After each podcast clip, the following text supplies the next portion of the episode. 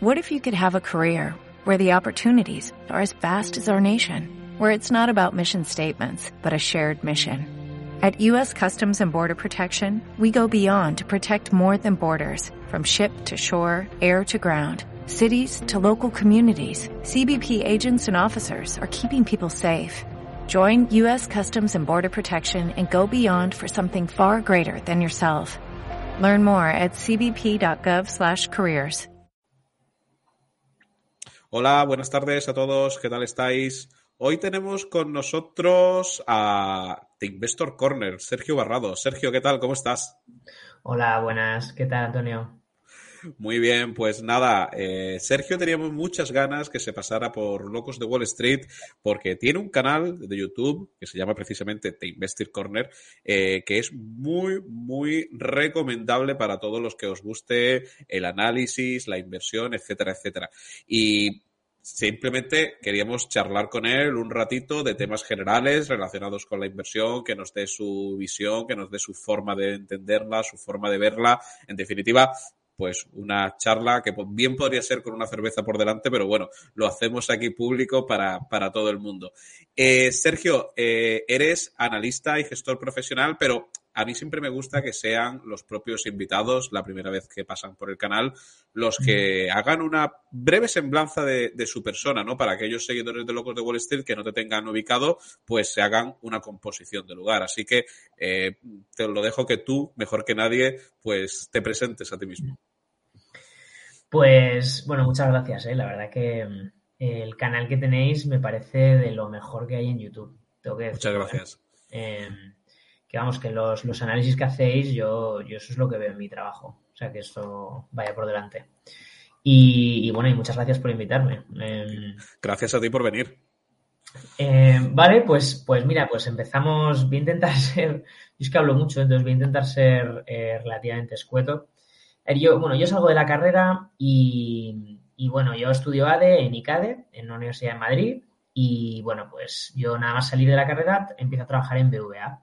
Y el trabajo es relativamente em, administrativo. Yo trabajo en, em, empiezo a hacer, a redactar los contratos de derivados OTC que contrata el banco, que contratan los traders. Em, pero bueno, yo, claro, yo nada más empezar a trabajar en BVA, eh, cae en mis manos, como lo recomienda, lo recomienda mi hermano, el libro de, Peter Lynch, de One Upon Wall Street. Esto, esto yo creo que es... por delante de Wall Street. Sí, eso es. Eh, esto es 2013. Y, bueno, claro, yo iba leyendo en la propia calle, en el metro, ¿vale? O sea, yendo al trabajo, volviendo. Eh, y claro, digo, ostras, todo esto de la bolsa y tal, que parecía que, que esto es un juego, no es un juego. O sea, este tío yo no sé quién es este tío, pero, parece como muy racional todo, ¿no? Y ahí es cuando digo, macho, yo, quiero hacer lo que hace este. Digo, ¿qué, necesito para llegar aquí? ¿No? Y, bueno, pues, eh, bueno, empiezo a leer más sobre value investing y, me empiezo a sacar el CFA. Y según me veis, según voy aprobando los exámenes, yo noto que me llaman más, ¿vale? Yo hago entrevistas en banca de inversión porque, claro, tú puedes entrar directamente en un fondo de inversión, lo cual es muy complicado, ¿vale? Eh, o puedes, digamos, trabajar en otros trabajos parecidos, que aprendas, por ejemplo, de valoración, que trabajes en banca de inversión o que trabajes en entrar en un private equity es también muy, muy complicado. Es mejor entrar en, en M&A, ¿no? En fusiones y adquisiciones de un banco. Em, o en equity research, ¿vale? Y justo, pues, em, bueno, al tiempo, creo que estuve en BVA tres años, que luego parecen pocos, pero se hacen largos, em, y entro en, en el broker en Exam BNP, en Exam BNP Paribas.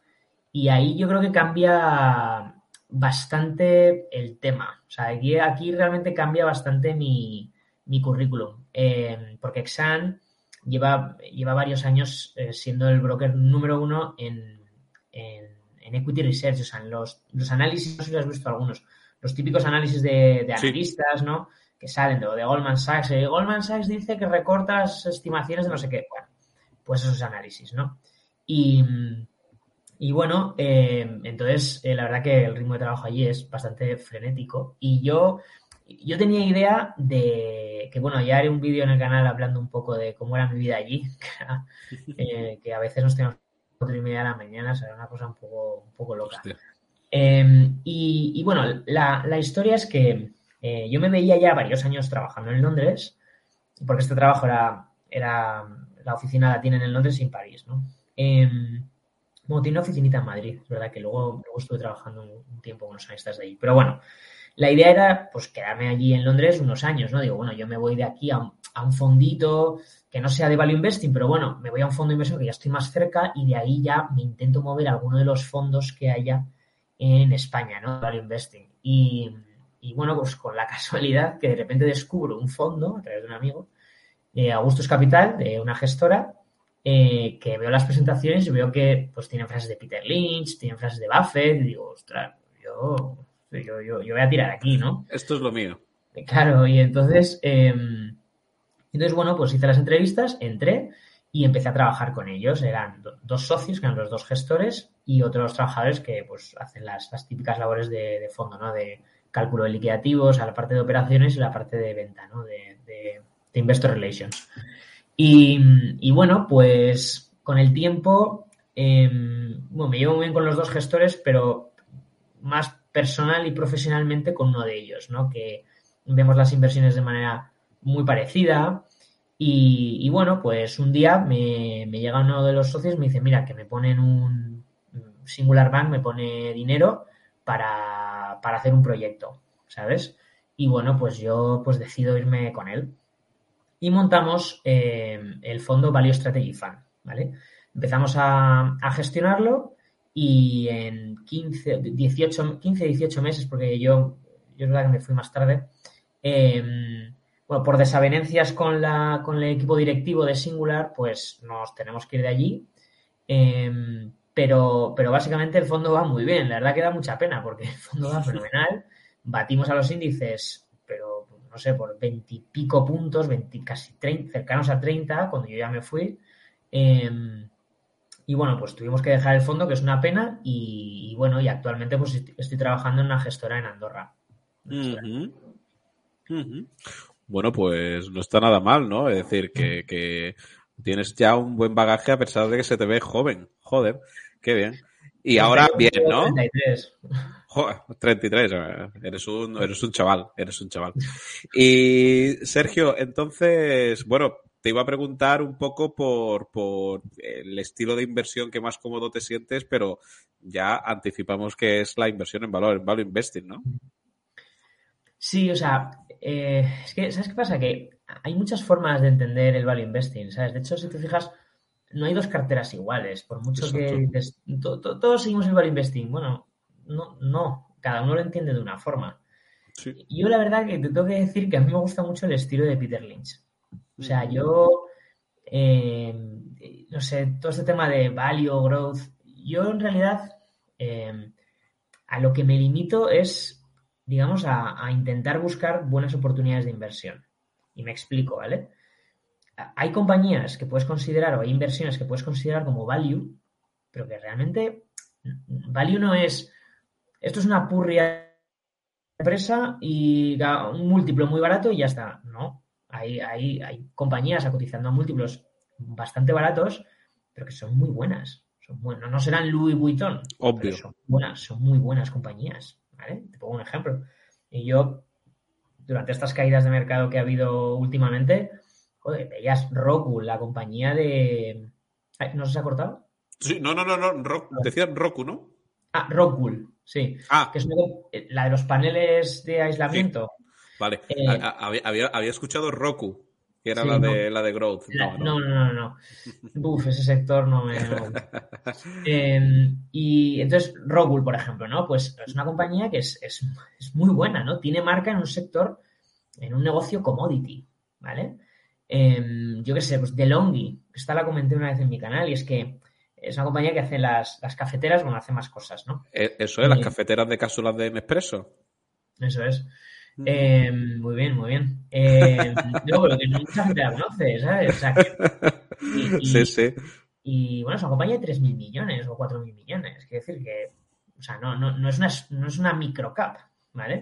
Pero bueno, tiene, es una compañía que dices, haciendo lo que hace, tiene que tener marca, porque tiene roces del 30% y márgenes de vida del 17%, ¿no? Dices, con caja neta, con una familia detrás, me la revientan por valoración, digo, pues me la voy a comprar, es que esto no van a dejar de vender cafeteras, de repente ya nadie va a comprar café. No, no puede ser. Entonces te la compras, pues te la compras a 15, pues te baja a 12, pues si quieres compras alguna más, pues te quedas ahí y luego vuelve y ahora hasta 24 ya se ha vendido, ¿no?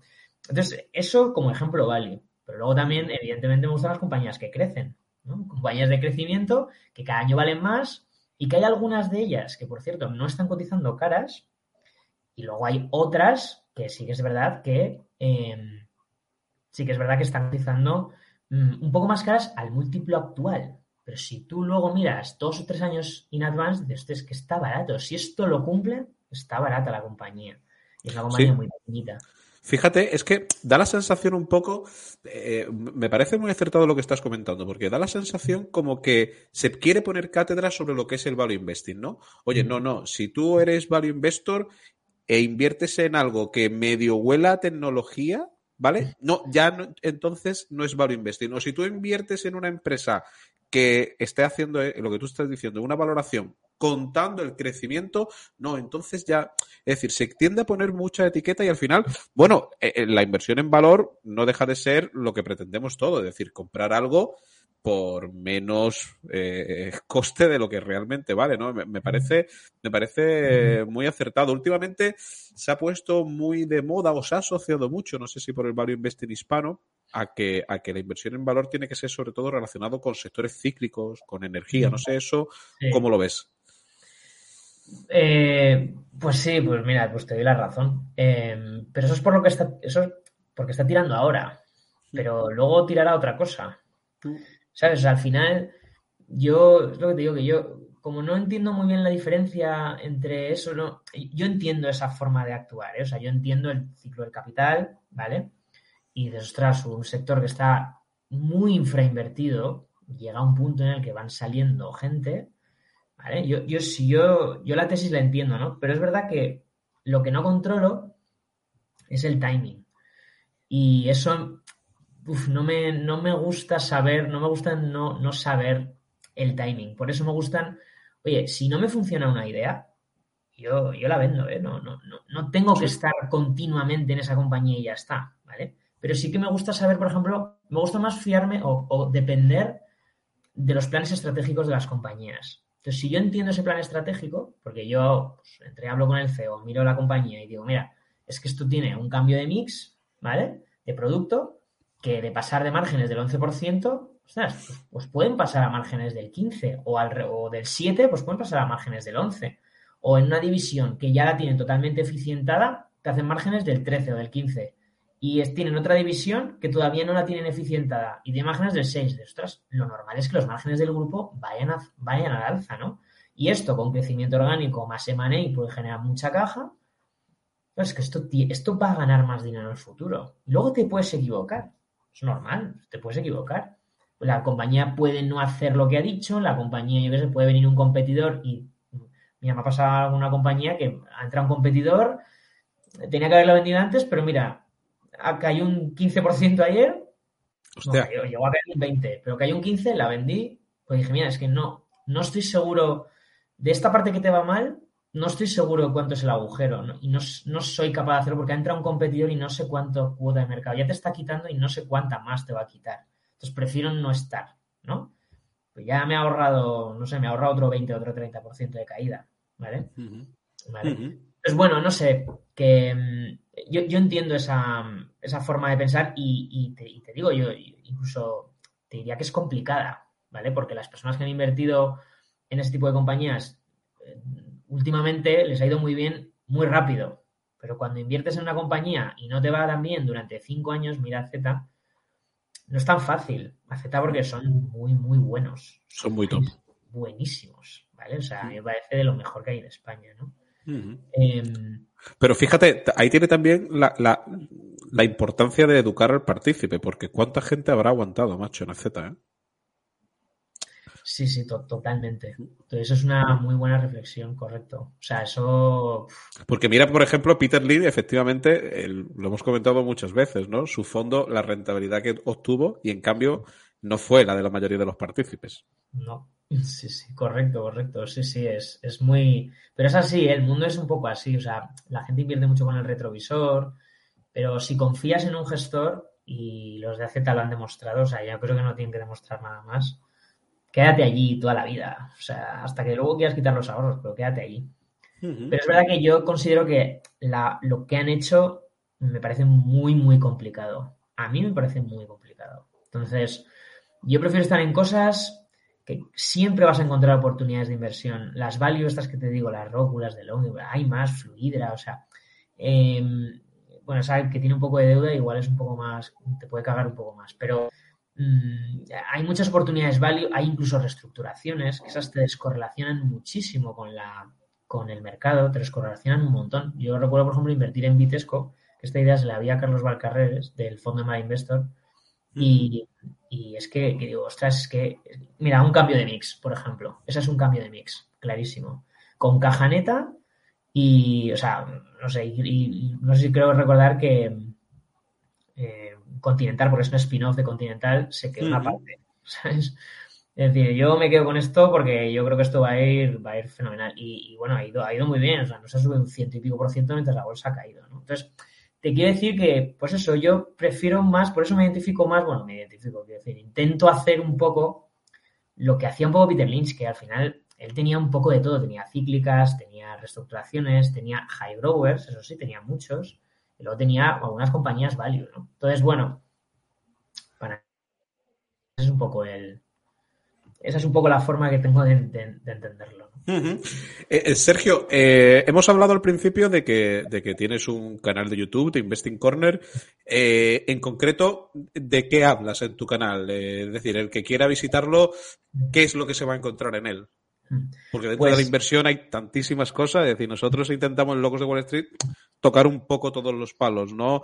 inversión, materias primas, hablar de empresas, opciones, muchos palos, ¿no? y Investing Corner, ¿qué se van a encontrar?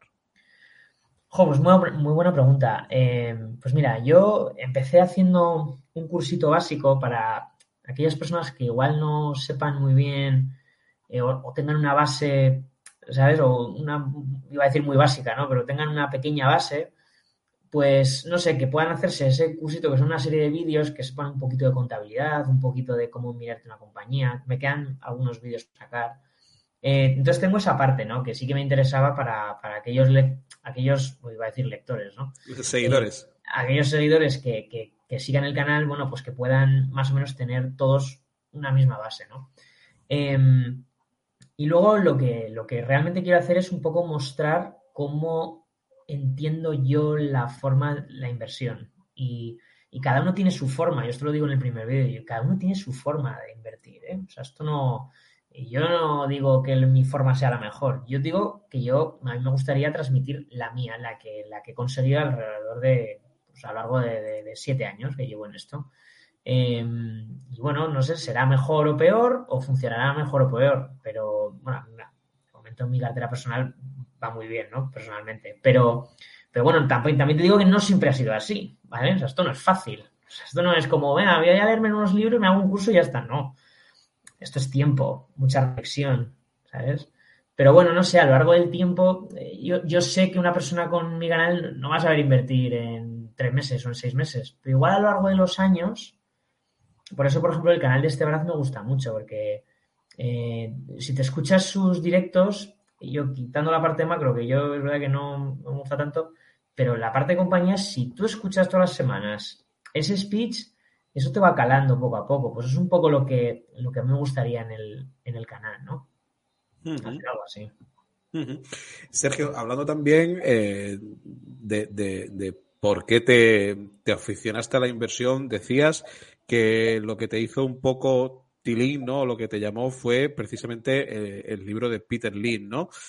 ¿Hubo más motivos que te, que te fueran eh, llevando hacia el mundo de la inversión? Es decir, ¿es un tema que lo tenías claro desde pequeño, como se escucha a alguna gente que decía, no, yo desde, este instituto ya sabía que me quería dedicar y tal? ¿O, fue un tema que eh, el libro de Peter Lynn y poco a poco fuiste profundizando, profundizando? Yo si quieres después te cuento, te cuento el mío. Te cuento, te cuento cómo, cómo fue mi caso.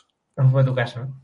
Pues mira, eh, sí, fue a raíz de leer el libro de Peter Lynch, yo creo con 20, nada más a ver, con 21 o 22, no me acuerdo. Em, no, no, desde pequeño no. O sea, no, es que no sabían lo que era el value investing. No sabían, yo creo que no sabían lo que era Warren, ni quién era Warren Buffett, ¿no? Em, pero sí, o sea, a raíz del libro empiezo a tirar del hilo. Em, yo esto, fíjate, yo es una cosa que contaba bastante en las entrevistas, pero es que es verdad. Este trabajo, hay una de las cosas que más me gusta de la inversión, y, en concreto la inversión en valor, ¿no? No, de trading. una de ellas, o la, la mejor, porque además es que se adapta bastante a mí, a cómo soy, que a mí me gusta mucho aprender, y es que aprendes de un montón de disciplinas, aprendes de todo, aprendes cómo funciona el mundo, aprendes de economía real, de física, de química, de biología, de medicina, puedes aprender de, lo que quieras, depende del nivel de profundidad al que llegues, ¿no? No sé, mira, yo te pongo un ejemplo. Em, hace unos meses estuve mirando Celnex, ¿vale? Eh, que es una compañía que se dedica a la gestión de las, de las torres de transmisión, ¿no? Para que tengamos pues, datos, para que tengas 4G en el móvil, em, pues tiene que, tiene que transmitirse esa información por el aire. Ahí se transmite, tienes que entender un poco, dices, joder, ¿qué tailwind tiene esto? ¿no? O sea, ¿qué, qué, tendencia estructural tiene esto? Pues tienes que entender un poco cómo funciona una onda electromagnética para saber cómo se transmite la información. Porque con el 5G, ¿qué cambia el 5G al 4G? que transmites más número de datos por unidad de tiempo. cómo lo haces? Pues procesando más unos y ceros por unidad de tiempo. ¿Y cómo lo haces? Con las ondas electromagnéticas, incrementando la frecuencia de las ondas, ¿vale? Pero ¿qué ocurre? Que como tú incrementas la frecuencia, la, digamos que la onda llega menos lejos, o sea, cubre menos espacio y es más fácil que se pueda, la onda se pueda disipar porque choque contra un muro o contra la lluvia o contra un árbol, ¿vale?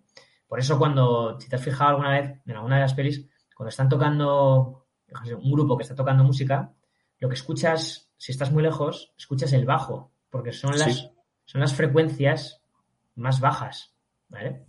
Que son las que atraviesan las paredes, ¿no? Total, que si quieres, em, si quieres transmitir más información en menos, en menos tiempo, para tener 5G, 6G y 7G, que llegarán en algún momento, eh, las frecuencias, efectivamente, o sea, las ondas llegan menos lejos, con lo cual tienes que poner más número de torres. Por lo tanto, sabes que esta compañía va a tener negocio sí o sí. Y cuando se hagan los despliegues de 5G, tendrán más negocio, porque más número de torres, un montón más en las ciudades, etcétera. Y el 6G necesitará más torres y el 7G igual, ¿no? Eso es, eso es. Y los edificios llegarán a estar sensorizados, o sea, tendrán antenas dentro de los edificios, que ya se hace, por cierto. O sea, entonces, bueno. Eh, yo, yo, yo fíjate, perdona que te interrumpa, pero macho, es que es lo que yo siempre digo, porque hablando con mucha gente, me dice, bueno, Antonio, y tú al final la rentabilidad, si te interesara y tal, y, yo digo, joder, macho, es que a mí el tema de la inversión me da un reto intelectual el analizarte empresas te da una cultura. Yo, por ejemplo, últimamente me ha gustado mucho el tema de, del uranio. Es una tesis que me ha gustado, me la creo, entre otras, ¿no? y, te pones a hablar con alguien y le explicas todo el tema de la energía nuclear, de, bueno, de, los residuos, de cómo se genera energía, del mix energético, y dices, madre mía, ¿hasta dónde profundiza uno? Y, es lo que tú dices, si oís esto y mañana estás pues analizando de Longi y a lo mejor pues sabes de cafeteras, es decir, es que es, es a mí el, reto intelectual me encanta. Eh, y, perdona, te he interrumpido, también te estabas comentando, ¿no? No, no, no, que, pero que es así, es, es exactamente lo que dices, sí, sí, sí. O sea, sí, o sea, luego, em, otra de las ventajas, igual, ya no tanto de la inversión, pero igual de trabajar en este sector es que eh, te puedes, puedes conocer y relacionarte con personas bastante, bastante top, macho. O sea, tú puedes estar reunido en una, en una sala con el director financiero de BMW. Ostras, tío. O sea, es que a lo mejor esa persona la conocen 30 personas en la empresa.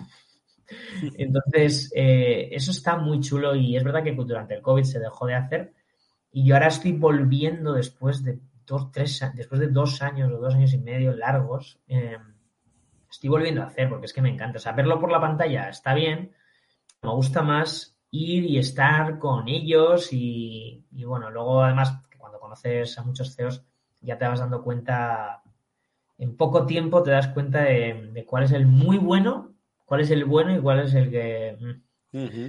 ¿Sabes? Y Sí, dime, dime. No, fíjate que, bueno, surgen muchas cosas y es que esto nos ponemos a hablar y ya te digo, nos falta la cerveza, ¿no? Eh, eh, hay una típica frase o una típica discusión, ¿no?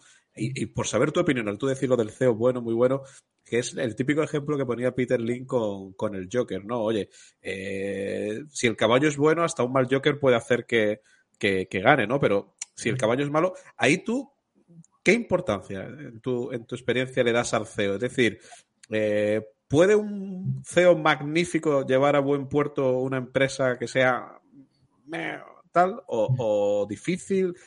No sé, ¿cómo lo ves? Pues mira, sí. Y te voy a poner varios ejemplos. Em, hay un tío, ¿cómo se llama? Carlos Tavares, creo que se llama. Uy, me suena muchísimo. Que, em, bueno, es que Tavares es el apellido de un jugador de baloncesto. Sí, no, no, por supuesto. Yo, soy muy del Madrid y a, a, Eddie Tavares lo tengo superficie. Pero, pero aún así, Carlos Tavares me suena pues, muchísimo. Eh, pues este tío, macho, cogió. Eh, creo que fue. Eh, déjame pensar, ¿eh? porque no sé si fue PSA. Ahora estoy un poco pero creo que fue PSA, la compañía de coches, y, reflotó la compañía de tal manera, incluso cogiendo, no sé si la tienen, tenían también Opel, cogió Opel que estaba destruida y la reflotó totalmente.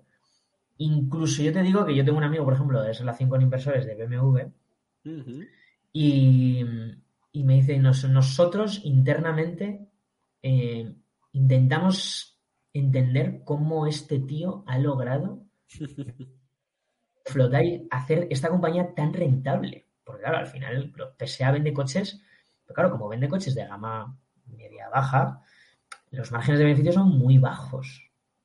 ¿Cómo es posible que tengan nuestros márgenes? Bueno, es que ya no recuerdo cómo eran. No sé si incluso eran superiores, no recuerdo. ¿eh? Pero, es decir, ¿poderse se puede? Sí. Eh, en empresas más pequeñas yo creo que es más crítico. Porque al final dependen mucho más de la estrategia.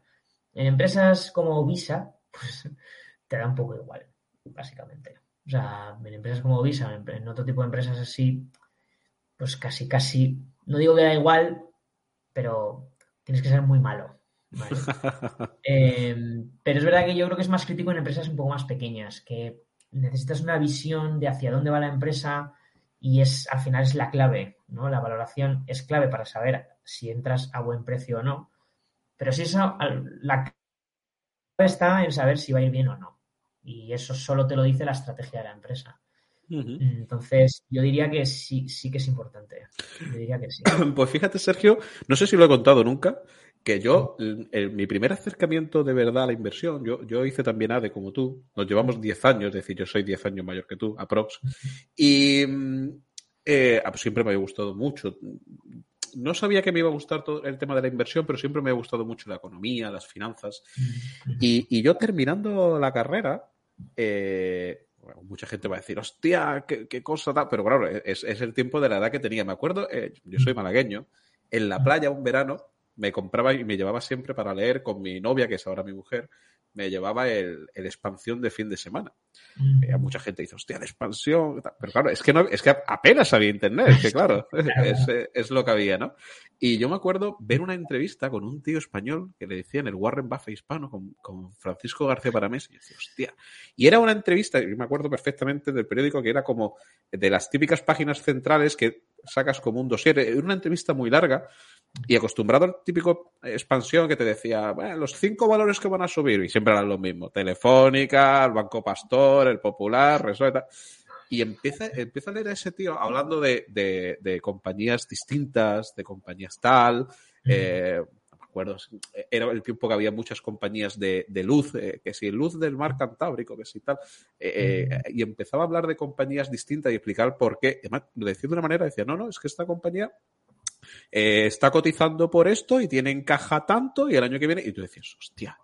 Y a mí fue como un flechazo y, a partir de ahí, poco a poco, fui haciendo mis pinitos, bueno, pues como todo, ¿no? No, voy a contar aquí mis penurias de, mirar análisis técnico, de intentar ver figuras, caras de vermes ahí y tal, pero, pero fíjate que, que, a ti fue Peter Lin y a mí fue Paco García para ver, ¿sabes? A partir de ahí Pero, ¿qué, opinas, por ejemplo, del, value investor hispano? Es decir, eh, es cierto que, tenemos eh, muy buena cosecha, ¿no? Para otras cosas, en España estamos un poco a la cola medio de Europa, pero en gestores value mm, yo creo que podemos sacar pecho, ¿no? Yo, creo que también. Eh, un, fondo, unos gestores que me gustan mucho también son los de Valentum, eh, no sé si lo conocéis, si lo conocéis. Sí, sí, sí, sí. Eh, Javier pues, Blas. Sí, sí, sí. Eh, sí, Luis y, Chus son, además es que son personas increíbles, o sea, son, muy, muy majos, son personas maravillosas, macho. Y mm. encima son muy listos. Javier, Javier Blas, Javier Blas he mezclado con el del mundo está en venta. Eh. son... Luis de Blas. Luis de Blas, coño, Javier Blas, digo, digo, le he dicho y no me está sonando. Este es el, escritor del Mundo está en venta, sí, sí, sí. Luis de Blas, sí, sí. Y, bueno, pues e, ellos también, que igual son menos conocidos, pero son. no, son buenos. Son muy buenos. Eh, luego está Alejandro, que se lo ha hecho él solo. Alejandro es un crack. Y eso me parece, sí, me parece muy crack. Eh, y luego para mí, para mí los mejores eh, diría que son AZ, eh, Fernando y, Álvaro y, Carlos Valcarredes. Me parece... Oye, Carlos, fíjate que le tengo yo menos la pista perdida. Fíjate, le tengo. Carlos eh, gestiona, digamos, las carteras value de MyInvestor, ¿no? Sí, un fondito. Gestiona un, fondo de. Se llama MyInvestor Value. Em, la verdad que, no sé, yo, yo es que estaba en las reuniones con él y los analistas de, de research se querían meter en la reunión. O sea, se querían meter en la reunión que, estaba Carlos, se querían meter. Y yo recuerdo varias veces de CEOs que le decían, digo, mira, yo tengo un consejo de administración, ¿vale? Eh, en, dos semanas. Y estas son las cuatro propuestas que le voy a hacer. ¿Qué te parecen? O sea, tío, el CEO preguntándole a un inversor que, qué le parecen, ¿no? Es un poco... Y la verdad que, no sé, a mí me parece la, la manera de pensar eh, digamos, es muy Peter Lynch en el sentido de que, pues es verdad que, claro, yo he trabajado con él, ¿no? Pero eh, es muy Peter Lynch en el sentido de que sabe o tiene muy claro hacia dónde van los negocios, que es al final la clave de esto y es lo más difícil de hacer. Y, y, luego los rendimientos han ido muy bien, quiero decir, que, lleva batiendo a los índices de no sé cuánto tiempo, o sea que... Fíjate que nosotros, eh, eh, dentro de, bueno, en cursos que tenemos, formación que damos en Locos de Wall Street, uno de nuestros más populares es eh, precisamente que está ahora en periodo de matriculación, un curso de, análisis y después la segunda parte que es modelización, que yo sé que esa parte te gusta mucho. Y fíjate cómo precisamente eso es realmente lo que, lo que yo me encanta del nombre que le tiene puesto Alejandro Estebarán, el arte de invertir, porque casi es un arte lo que tú has dicho, ¿no? Es decir, porque analizar estados financieros, bueno, eh, es decir, con tiempo se aprende, puedes ir perfeccionando, muchos temas muy interesantes, KPI, contabilidad forense, puedes ir profundizando, ¿vale?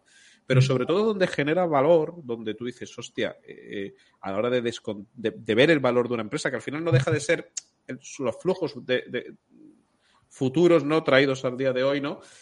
Eh, las famosas assumptions, ¿no? Es decir, ¿dónde, ¿cómo pongo aquí en un modelo hacia dónde va la compañía? Y, eso mm, también en tu canal hablas un poquito de eso y también al final es algo que a ti te, gusta, ¿no? Y, no sé si coincides es que, en que casi es un arte, ¿no? Nosotros intentamos explicarlo, pero al final yo creo mm, que, y se lo decimos mucho a los alumnos, a modelizar se aprende modelizando. Yo es que creo que, tienes pocos caminos más, ¿no? Sí, eh, estoy de acuerdo. Eh, sí, es verdad, es verdad. Lo que, yo lo único que te diría es que cuando ya sabes, eh, al final un modelo, yo te diría que valorar una compañía es muy sencillo, es lo que quiero decir. ¿no? Valorar una compañía es muy, muy fácil. Tú me das un ROE y un price to book y yo te sé decir en, 10 segundos si eso está caro, barato, me das un crecimiento y más o menos sé... O sea, valorar una cosa, ya ves unos múltiplos y dices, mira, esto está caro o barato, ¿no? Pero, pero lo que dices es efectivamente, eh, el, reto está en saber que el modelo pueda reflejar tus assumptions lo, que tú asumes de lo que va a pasar con esa compañía. Pero el modelo nunca te va a dar una cifra exacta, que eso lo he visto alguna vez, que hay gente que, incluso profesionales, que te dicen, no, es que a mí me ha dado que vale 1.400. Y dices, pero es que eso no es así. O sea, una, compañía no vale un número. es, una cosa que es alrededor de eso, vale alrededor de eso, como tu casa. ¿Cuánto vale tu casa? Pues, una cantidad. Tú sabes que tu casa no vale un millón de euros, pero, pero tampoco vale 100.000. Vale pues 300.000, no lo sé. Pero más o menos, más o menos sabes que vale entre 300, 400.000, más o menos, ¿no? Em, entonces, bueno, sí, la, la, idea luego está en saber que esas assumptions pues no te estés pasando eh, o al revés, que no seas demasiado conservador, eh, pero, pero, ya te digo que la diferencia real está, mira, igual lo digo así mejor. De lo que se trata es de saber hacia dónde va, o sea, la tendencia, hacia dónde va, si esto va mm, hacia el norte, hacia el sur o hacia el este, hacia dónde va.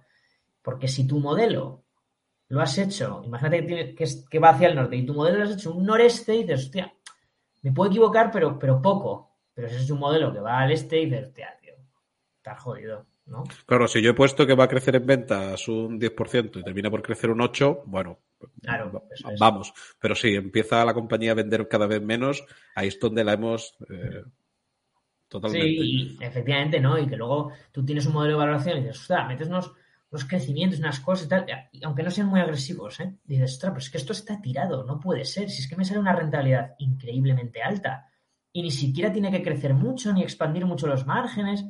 Ya, pero eso no es. Eso no es que la compañía va mal, macho.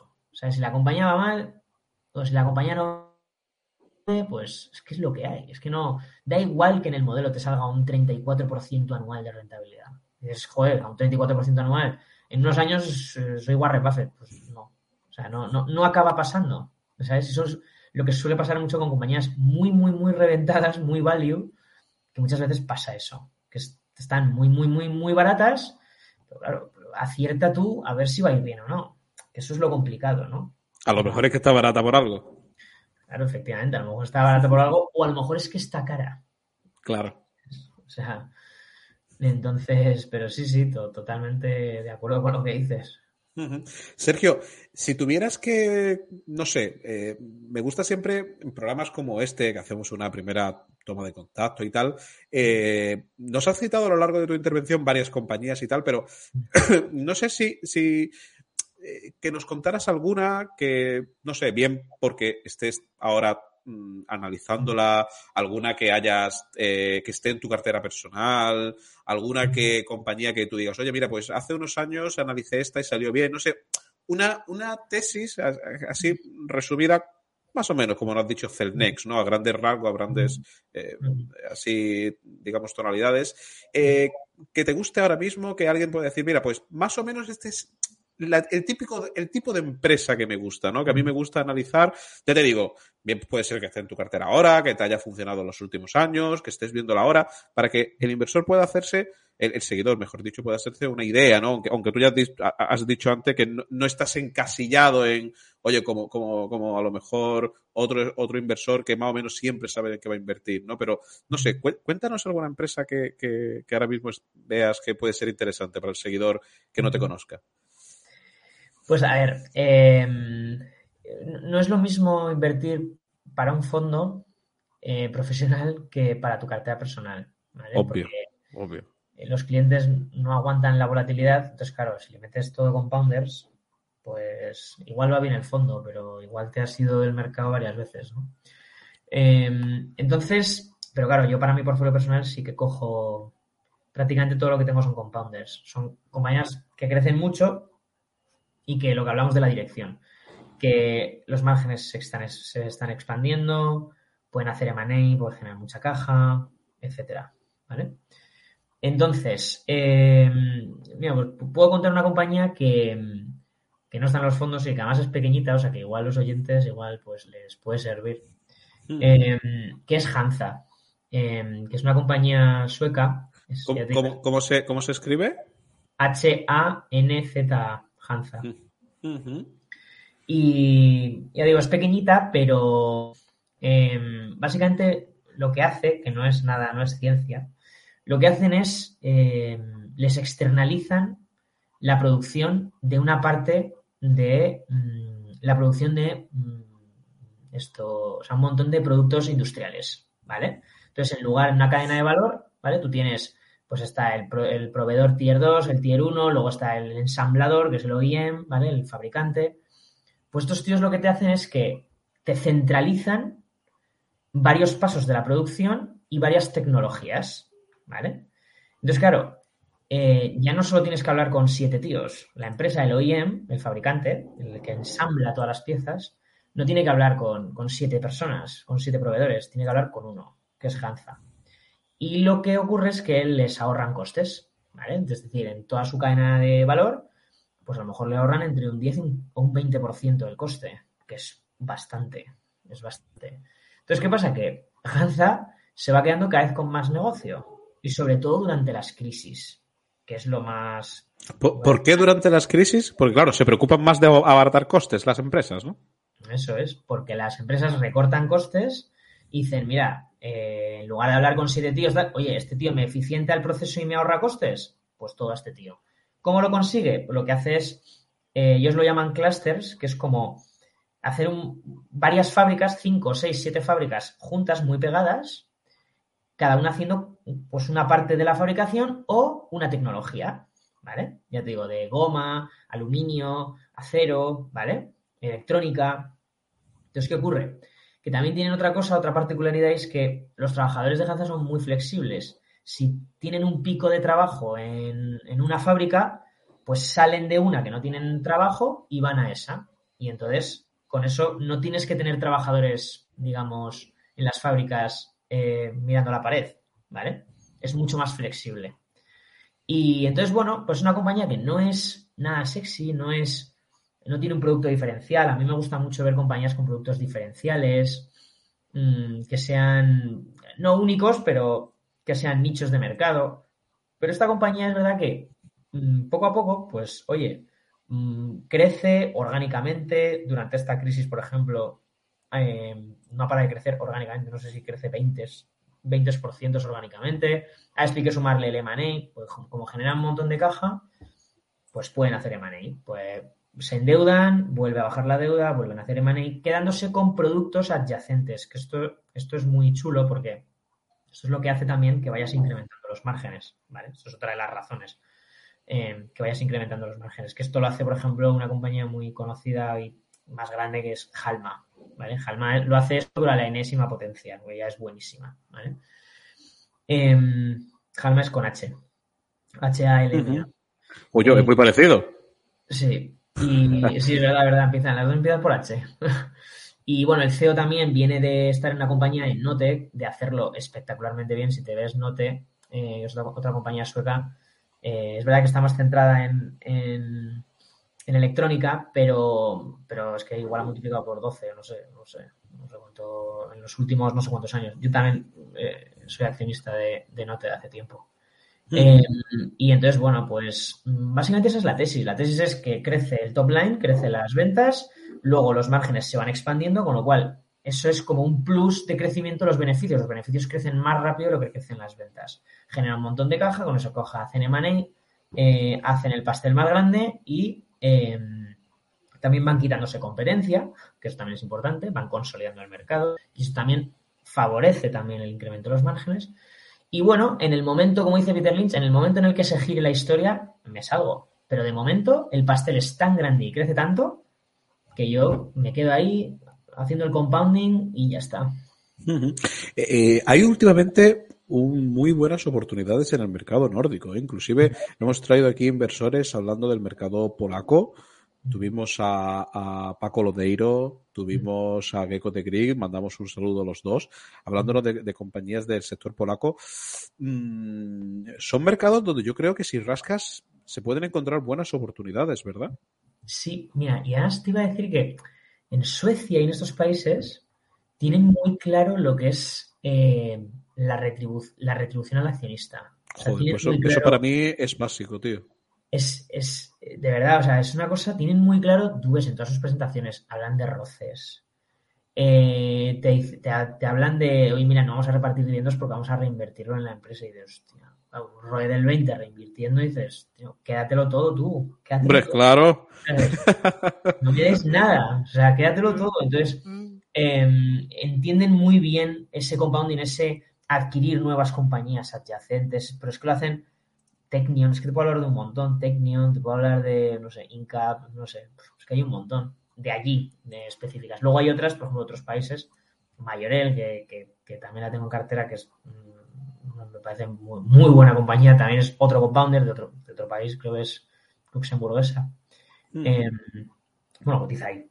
Y, y, bueno, sí, sí. O sea, realmente ya te digo que lo que más tengo en la cartera son, son compounders. Compounders, muy interesante. Fíjate que yo la única empresa, y no llegué a comprar eh, sueca que estuve mirando, no me voy a acordar el nombre, pero seguro que, tú sabes cuál es, es una que creo que ahora ha bajado bastante, que tenía una tecnología muy buena para los cascos de los ciclistas y cascos de trabajadores, y que tenía ahí una ventaja súper competitiva, porque tenía la patente. Ah. que me suena. Eh, es que la, tesis se, la escuché a mm. alguien y me puse a investigar eh, me puse a investigar y, me gustó mucho. La última vez que la vi, nunca llegué a ser accionista, ¿vale? Pero la última vez que la vi había bajado bastante porque parecía, lo mismo, seguro que hay seguidores, después nos comentan los seguidores que saben más que uno 20 veces, porque parecía que, alguien había conseguido, un competidor había conseguido también mejorar mucho esa tecnología, pero, pero sí, me, resulta un, mercado muy atractivo. ¿eh? Sé cuál dices, es que, es que no me sale el nombre, pero sé cuál dices. Sí, bueno, después, después me acordaré seguro. Sergio, em, ¿cómo, dirías o qué dirías que dentro de, de, tu, de tu background, de tu experiencia, puede haber sido, digamos, el mayor aprendizaje que has tenido como inversor? Es decir, hostia, yo, yo por ejemplo, te pongo el mío, ¿no? Eso, eso sí lo saben los seguidores, eso lo he contado muchas veces, que, que, que yo, eh, no sé si un poco por el, porque me gustaba mucho Francisco García Pérez y tal, compré Aritza y no contento con haber comprado Aritza, volví a comprar cuando bajó, ¿vale? En la, en la bajada digo, oye, compro más. Y comprar ISA, la, la, verdad se ha dicho sin haberme mirado más allá de que era la principal posición en, en Cobas, ¿no? Lo he contado muchas veces y yo creo que, que eso son cosas que... Entonces, yo ya es cierto que, que unas las miro más, otras las miro menos, eh, digo el nivel de profundidad, pero no inicio una posición sin por lo menos haber mirado ciertas cosas, ¿no? una especie de checklist, ¿no? Y muchas veces me anima. El, el, hecho de tener una posición pequeña me da pie a estar más pendiente, mirar las presentaciones, mirar tal, ¿no?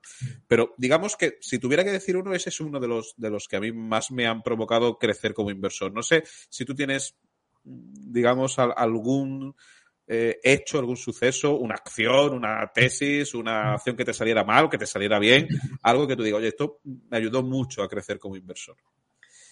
Pues mira, te tengo que decir que eh, es que hay muchas. Claro. Porque hay, muchas cagadas.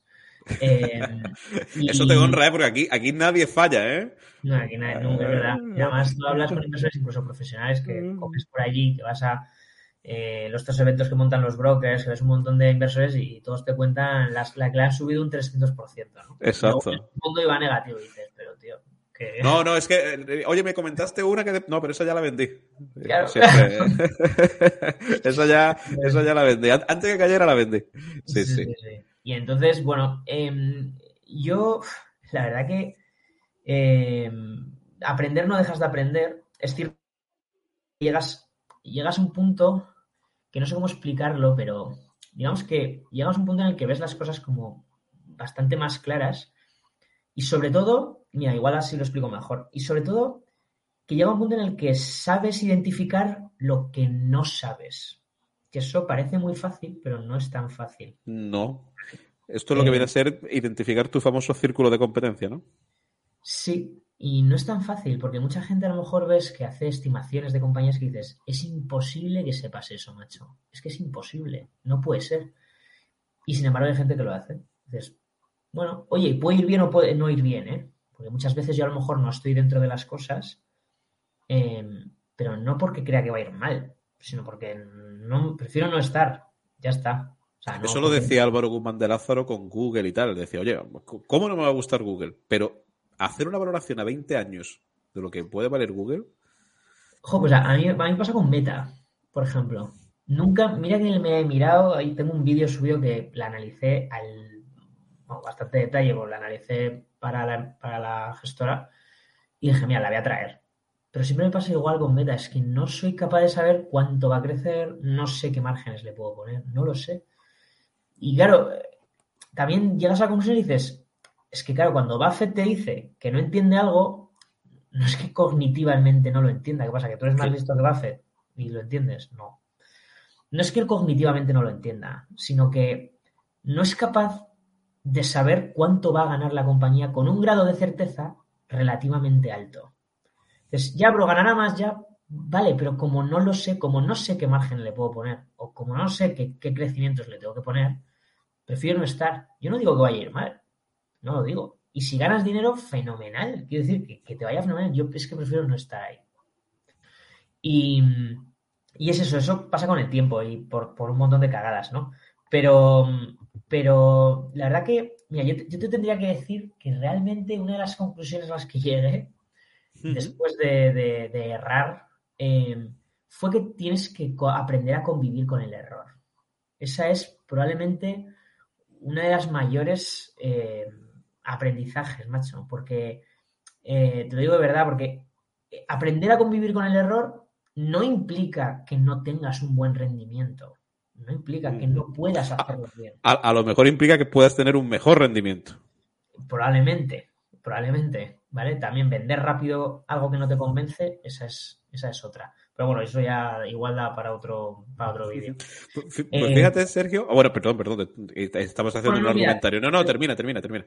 Nada, es, una idea. Simplemente que el hecho, porque ¿sabes qué pasa? Que no tienes el 100% de la información. No la tienes. Entonces, es imposible que vayas a acertar todas. Entonces, tienes que saber que te vas a equivocar. ¿Vale?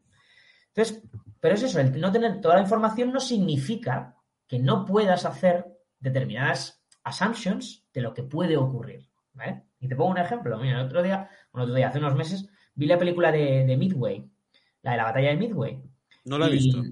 De la, de la, Segunda Guerra Mundial. Sí, sí, sí, pero no, no la he visto. está, bien, ¿no? Está, está, está chula, está chula. Y básicamente me hizo mucha gracia, y lo dije a mi pareja. Mira, va el, el comandante de la flota y le dice al, al, de la CIA, le dice, oye, pero ¿cómo sabes que los japoneses van a atacar Midway? ¿Lo han dicho en las, en las comunicaciones? dice, no, no lo han dicho. Dice, pero entonces, ¿cómo lo hacen? ¿Cómo voy a trasladar yo toda la flota si no han dicho que van a, que van a estar allí? Y dice, ya, ya, pero, pero tú puedes hacer asunciones. Por ejemplo, si a ti no te han invitado a la boda en el pueblo, a una boda que se va a celebrar, sabes que se va a celebrar una boda. Pero tú ves que las flores, la floristería, no le queda ni una flor. Ves que están poniendo unas sillas y un altar en medio del ves que hay una pareja que llevan, mm, pues no sé, 10 años de novios, hostia, pues no te ha llegado la invitación, macho, pero lo más probable es que haya una boda allí. Pues cuando empieces, es muy parecido. Es muy parecido a eso. Nunca vas a tener la información, el 100% de la información, no la vas a tener, pero sí que puedes tener bastantes indicios de lo que puede pasar. Y en eso es lo que se trata, en mi opinión, la inversión. Oye, qué analogía más chula. Eh, fíjate, Sergio, eh, me está encantando la charla. Eh, nosotros en el Sanedrín tenemos un espacio de debate, ¿no? Donde hemos debatido muchísimas cosas.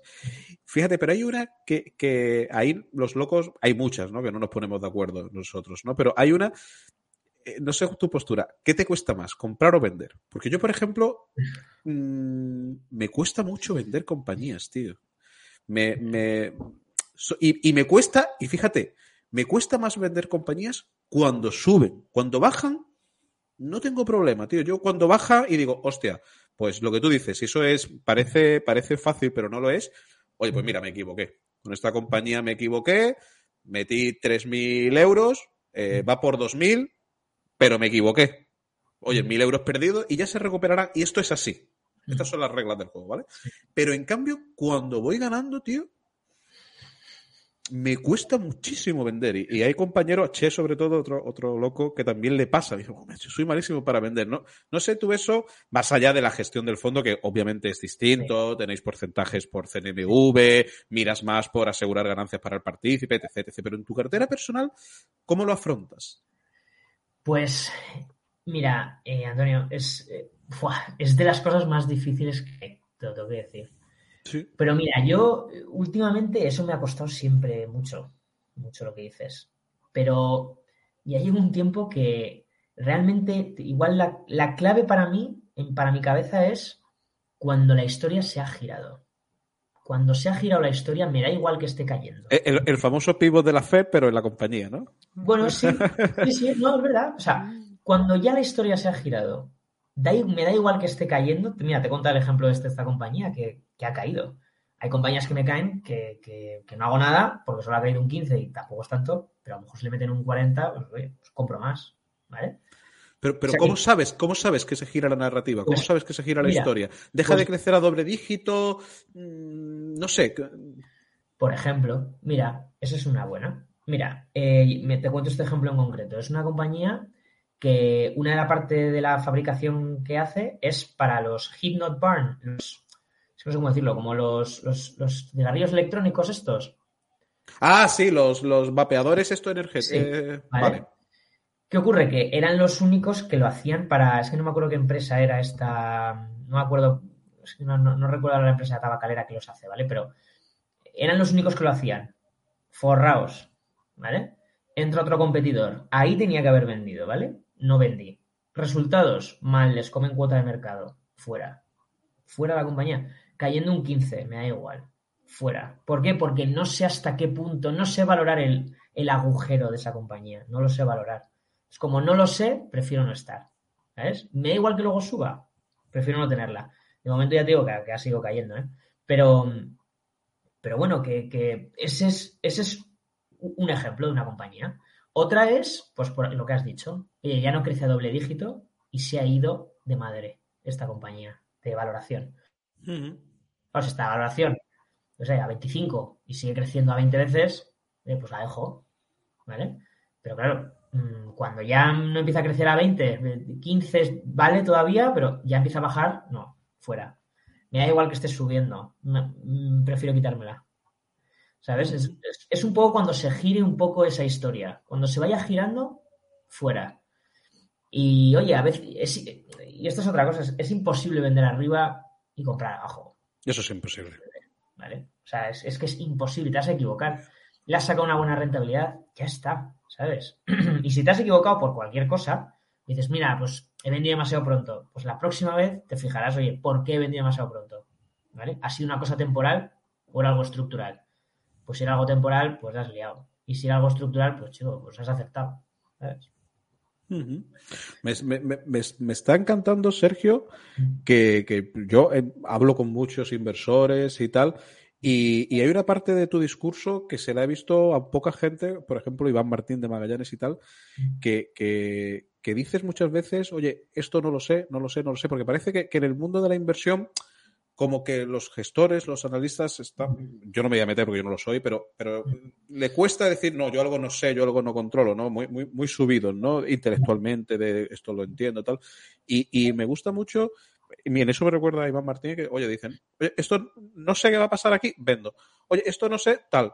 Eh, me parece mm, al final de, mucho sentido común y muy importante lo que tú dices, el, conocerte a ti mismo, porque fíjate, eh, casi, casi vamos a terminar la entrevista y hay una parte que sí quería comentar, eh, mm, que no sé qué valor le das tú, yo cada vez le doy más a la psicología a la hora de invertir. Mm. Y todo esto que estás diciendo de esto no sé tal o se gira la compañía automáticamente vendo aunque esté subiendo.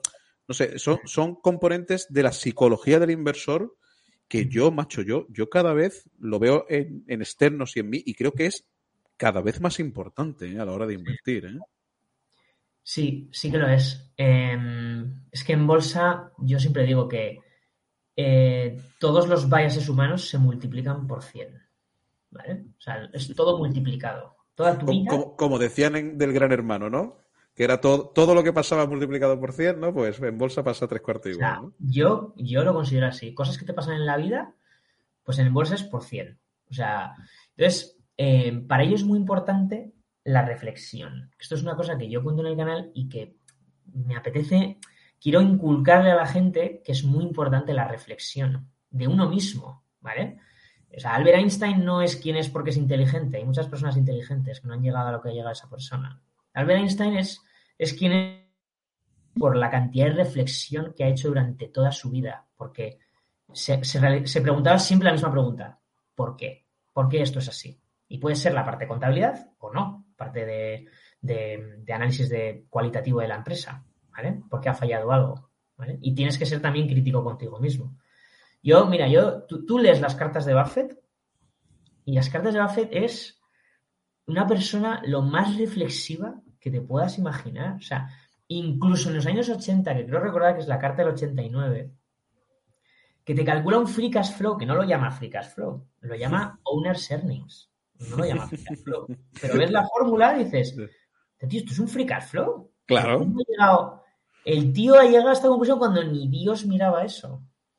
¿Sabes? Entonces, eh, y te lees las cartas y ves cómo habla de los PPAs, cómo contabilizarlos, te pone dos ejemplos de dos compañías. Es una, es una cosa alucinante. O sea, alucinante.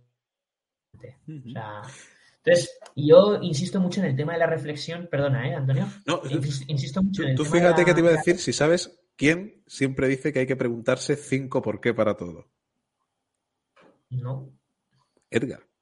Edgar eh, eh, siempre en, los cursos y en todas las cosas dice, oye, cuando tú, oye, ¿y por qué mm, piensas que eh, los ingresos de esta compañía va a crecer? No sé qué. ¿Y por qué? No, pues va a crecer porque las ventas van a ir mejor en su canal. Vale, ¿y por qué? No, pues porque resulta que esta división, no sé, vale, vale, ¿y por qué? Dice, cuando llegues al quinto por qué, ya no te puedas hacer más. Y, y, me has recordado muchísimo, tío. Sí. No, no, no, pero es, que, pero es que es así. Es que es así, es que te tienes que preguntar por qué. ¿Por qué una empresa, yo qué sé, que tiene mucha caja, ante subidas de la acción se encarece mucho el equity? ¿Por qué? Tú piénsalo, dale vueltas. Porque una empresa con muchos PPAs, oye, pues hay a lo mejor un beneficio escondido que no estás viendo, ¿vale? Un beneficio neto demasiado bajo. Entonces, igual hay algo que no estás viendo. O la depreciación de esto. dale vueltas. Defíneme qué es la depreciación. Por ejemplo, porque a lo mejor hay mucha gente que no sabe definir lo que es la depreciación o no sabe por qué calcula un free cash flow porque como, como se hace, yo recuerdo, eh, recuerdo en un fondo y ya, perdona, no, no. No, no, no, no, no, no te preocupes. Pero recuerdo en un fondo que dije, oye, ¿por qué no calculamos el ROE tangible de la compañía? Digo, porque tiene un montón de intangibles y tal. Y dice, tío, eso es para los bancos, que se calcula el ROTE, ¿no? El Return on Tangible Equity. Digo, bueno, para los bancos sí, pero tiene sentido que se haga en los bancos, ¿vale? Pero que es que hay compañías que también tendría sentido que se haga, ¿vale? Pero bueno, pues la gente, no, eso se hace en los bancos, ¿no? Pero, pero piénsalo, ¿por, ¿por qué tiene sentido que se haga en el banco? ¿Sabes? Pues se ha hecho por una razón. ¿no? ¿Y, por qué lo hacen los bancos? Porque adquirieron. Seguramente porque están pensando que, que seguro que buscan que le paguen, que les devuelvan. No, no, pero eso, bueno, sí, o sea, la razón es esa que como adquirieron un montón de compañías durante la crisis, pues me va a quitar todo ese intangible, porque realmente ya los bancos no hacen adquisiciones o prácticamente no hay ni fusiones tampoco. Debería haberlas, pero porque ni uno gana ni un duro. Bueno, ahora con los tipos al alza sí, ¿no? Pero quiero decir de que, que, ya quitas ese, ese intangible y, hombre, ves un poco el rol del negocio, ¿no? Que es un poco más... Pero bueno. Muy bien. Sergio, eh, siempre nos gusta terminar con los invitados con una pregunta de algo que a nosotros nos encanta, nos apasiona, que es los libros, ¿no? Ya has citado en, eh, al principio, lo has citado varias veces a Peter Lynn, Un paso por delante. Eh, aparte de ese, ¿qué libros te han marcado? ¿Qué libros, no sé, si quieres dime, dime uno que te haya marcado y a lo mejor otro que tú le dirías al seguidor que no está viendo, oye, si este no te lo has leído, deja lo que estés haciendo y ya. Esto es un, un must, es decir, uno de, los que sí o sí te tienes que haber leído. Pues, pues mira, yo, yo es que ya llevo tiempo que no, leo libros de inversión, porque al final yo creo que ya lo coges más en el propio trabajo y pensando tú que en un libro, ¿no? Em, yo ahora, por ejemplo, me leo cosas ya fuera de eso. Pues, pues mira, no, no, no, me importa, ¿eh? Si te lees cosas fuera de eso, también me encanta, ¿eh? Sí, o sea, yo, mira, ahora me estoy leyendo uno de estructuras, de materiales, que lo hace un arquitecto y tal, y la verdad que es impresionante el libro, es súper sencillo. Pero mira, uno que a mí me marcó eh, es el de Mastery de Robert Greene. Porque. No ¿conoces, las, ¿Conoces las 48 leyes del poder? No. Bueno, pues es ese escritor que se hizo famoso con ese libro, eh, que también le tengo, es un librazo. Eh, yo recomendaría el de Mastery, porque digamos que en el, en el libro lo que hace es eh, contar las fases, las distintas fases del aprendizaje. Y lo hace a través, como el tío es historiador, lo hace a través de contarte un montón las vidas de muchas personas que han sido enormes de la, de la historia. De la humanidad. De la humanidad que, algunos son conocidos como Benjamin Franklin o Darwin, ¿vale? Y otros son menos conocidos, ¿vale?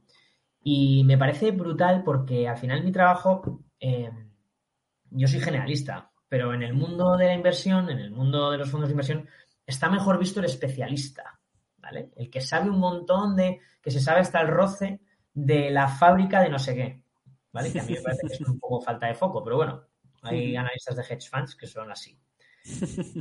Y, claro, a mí me parece que al final el libro lo que te dice, una de las cosas que te enseña es que el hecho de que conozcas de un montón de disciplinas es lo que hace que luego puedas conectar un montón las ideas. Por eso cuando mm. vas a mirar una compañía nueva, tú tienes una cantidad de información en la cabeza tan brutal, porque has visto un montón de industrias alrededor, que eres capaz de sacar conclusiones que a lo mejor un especialista no puede sacarlas. Y por eso me gustó me gustó mucho, bueno, por eso y por otras razones, ¿no? A mí también, como me gusta mucho la historia. Pero, a mí también, a mí también me gusta mucho la historia. Pues ese libro, de verdad. Eh, sí, pues no, fíjate, no lo tenía en el radar, ¿eh? Ese libro es, es, de los mejores que, los mejores que me he leído. Pues a la, a la watchlist que va. Eh, Sergio, oye, eh, no te quiero robar más tiempo. Sé que vienes apretado de agenda, cansado del trabajo. Eh, yo me lo he pasado súper bien, súper bien. Eh, me ha encantado la charla. Yo creo que, vamos, es la primera vez que charlamos y, me daba la sensación de estar charlando con, un amigo tomando una cerveza, ¿no? Que, lo he dicho varias veces virtual. y, y, nada, espero que hayas estado muy cómodo. Y por nuestra parte, decirte lo que le decimos a todos los invitados top como tú, ¿no? Que, que bueno, es un hasta, hasta luego, porque nos encantaría que, bueno, más allá de que te puedan ver nuestros seguidores en, tu web, en tu canal de YouTube, Investing Corner, oye, pues que te pasaros por aquí, que charláramos sobre otros temas, sobre alguna compañía, sobre valoración, sobre bueno, tantísimas cosas. Para nosotros sería un lujazo, Sergio. Fenomenal, yo vamos, yo encantado, para mí es un placer. Ya digo que a mí vuestro canal me, me, me gusta mucho, o sea, me, me, voy poniendo, me lo voy poniendo, como son largos, pues me lo voy poniendo si voy conduciendo, si voy en el autobús, o sea que no, me gusta mucho cómo, cómo hacéis las cosas, chicos. Muchísimas gracias. Pues lo dicho a todos, eh, habéis visto el fichaje que hemos sacado. Eh, vaya, vaya, joder, qué bueno, qué bueno, Sergio. Me ha encantado muchas cosas de lo que ha dicho. Además, has usado también la palabra foco, nosotros nos gusta mucho tener foco también en ciertas cosas, tal. Y lo dicho, aquí tenéis pues otro inversor más eh, que tenemos en el radar de locos de Wall Street de muchísima calidad, conocimientos de industria, de muchas empresas. Bueno, la verdad es que ha estado fantástico. Yo os animo a todo a que sigáis a, a Sergio en su canal de YouTube y bueno, pues lo dicho, le cogemos el guante y nos lo traeremos algún que otro día por aquí más, que seguro que tiene muchas cosas que aportar. Sin más, os vamos a desear que tengáis un buen eh, fin de semana y nos vemos como siempre en Sanedrín. Sergio, un fuerte abrazo. Igualmente, hasta luego, Antonio. Chao, chao.